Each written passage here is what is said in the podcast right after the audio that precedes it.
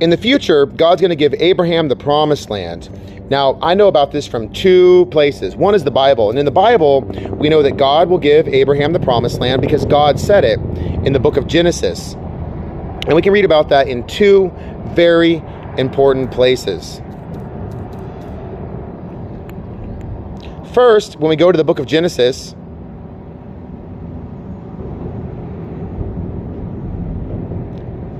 we can go to the chapter 15, verse 18, where God said to Abraham, Unto thy seed I have given this land from the river of Egypt unto the great river, the river Euphrates. This is really important because when I was an angel, God spoke a similar word three different days to the angels.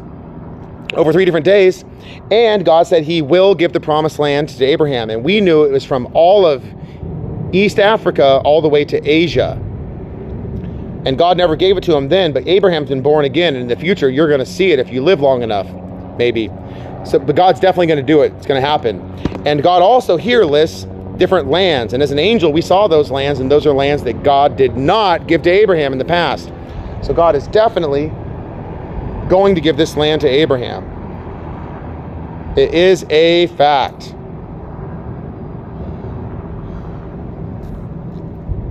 But we can read more about that in one other place.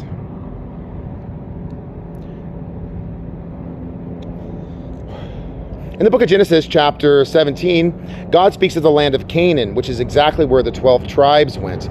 That's a smaller piece of land inside of the whole promised land. The promised land is big, the 12 tribes area is much smaller. That's the Israel area, the 12 tribes area where they lived in the past, and also where they were living, they will live in the future. That's Genesis 17, verse 8.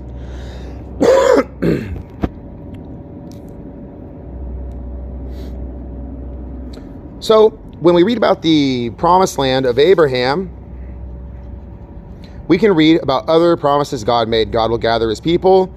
Also, we know that in the promised land, we need to do according to the word of God. And that means the law of God. That means all the murderers, rapists, pedophiles, and those that worship false gods will be driven out or die. And that means the promised land will be a real joy to live in because there's going to be no murderers and no rapists, at least once they're dead. So, um, who will be there? Well, God will gather his people, so you might one day be there. I'm making this podcast because years from now, this might happen. And then I'll be too busy doing other things to make podcasts and web articles. So, I'm making it now. And that means in the future, you can still listen to this podcast and read this web page and you can know a lot about it. Now, on my website, you'll read, if you read the whole thing on this webpage, about entering into the promised land. Entering is really important. A man there will guard the promised land so no murderers get in. You're not going to trick him if you're a murderer, but that means you know murderers aren't in there. And when you come in, it's a real joy to live in a place where there's no murderers, no rapists, no pedophiles, no one worshiping false gods, no men fucking each other in the ass, and where adultery is forbidden. So, when you come to the promised land, you got to get past the guardian. He'll send you to the priest. They'll talk to you about the law. So you, have, so you make an informed choice. But if you still have questions, you can go to a giant computer.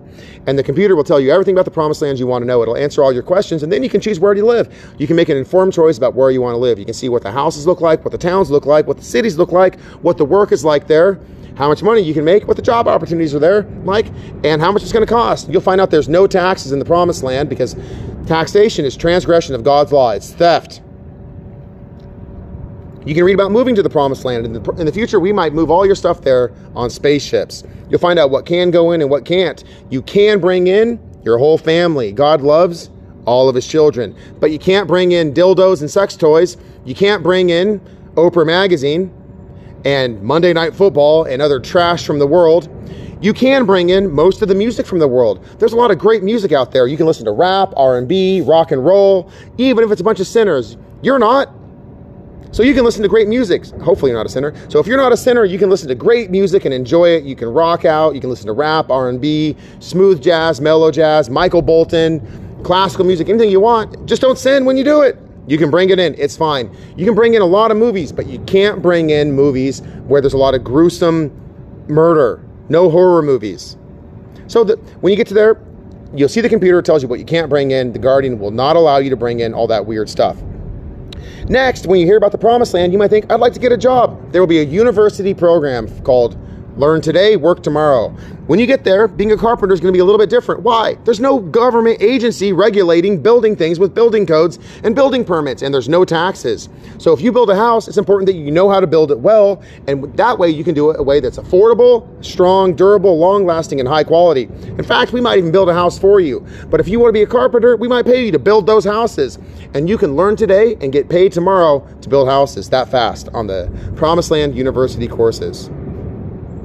Next, there's a knowledge database where you can learn just general knowledge, not only about the promised land, but about everything. And in time, we'll add solid knowledge that's Jesus approved. Next, here you can read about how to get into the promised land during the age of the Messiah. I have a whole article about it. Next, you might want to know more about the Messiah's plans. Does he have plans for Israel? He sure does. What about the promised land, which is bigger than Israel? Messiah has plans for that. Does he have plans for the earth? Sure does. What about the galaxy? He has plans for the galaxy. The Messiah has plans for the whole universe, and you can read all of his plans right here on a web article. Heck, after that, you can read everything about the age of the Messiah. What's that going to be like? What about the temple? Is it a sin to go to the temple? Heck no, that's where God goes and that's where Jesus goes. Jesus will be there to answer all your questions about Ezekiel's temple, and here you can read all about it. And that way, decades from now, you might decide to go there. Heck, you might be there in as little as 10 years. And then you'll know a whole bunch about Ezekiel's temple. Here's an article with everything you need to know. Next, you might think the temple's cool, the promised land's cool. I want to hear more about spaceships and the intergalactic civilization of peace. You can read about it. Space travel during the age of the Messiah.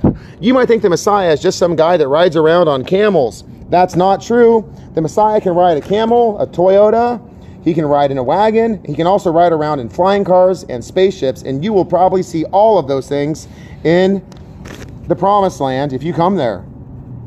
Next, you might think, you know, I'm interested in this, but I want to know more about the end times. That's great. The next article is about the war of evil versus God, the war of darkness versus light, and you can read all about it right here on this webpage. You may think that's interesting. It sounds like a lot of people are going to be there. Who's going to be there in the end times? I wrote an article about it. Everyone who will be there in the end times. Then you might say, is this the kingdom of God stuff the apostles said? Sure is. Here's an article, everything you need to know about the kingdom of God during the ages of the Messiah. And then you might say, hey, in the kingdom of God, it says there's a bunch of servants. I, I'd like to enter the kingdom of God and become a servant. What can I do? Heck, you can do all kinds of stuff. God might give you power, position, authority, and rank in the kingdom of God. That's great. You can read all about it right here in an article called The Kingdom of God Hierarchy of God's Servants. You might say, I hear that the day of the Lord's coming, and my pastor said it is, and then later he said it isn't, which is true. You can read right here about the day of the Lord and how to prepare. Then you can read everything about the end times in one article. When we look at this web page on Dale's Knowledge Database, the Promised Land of Abraham, we can see a great deal of cool information, and it's awesome because right now we can look forward to it and it's going to happen. And then later, when it happens, you'll know all about it. And for people that get this podcast years from now, and see this webpage years from now, you might be seeing it when God's already given the promised land to Abraham and there's spaceships flying around. And that's fucking awesome.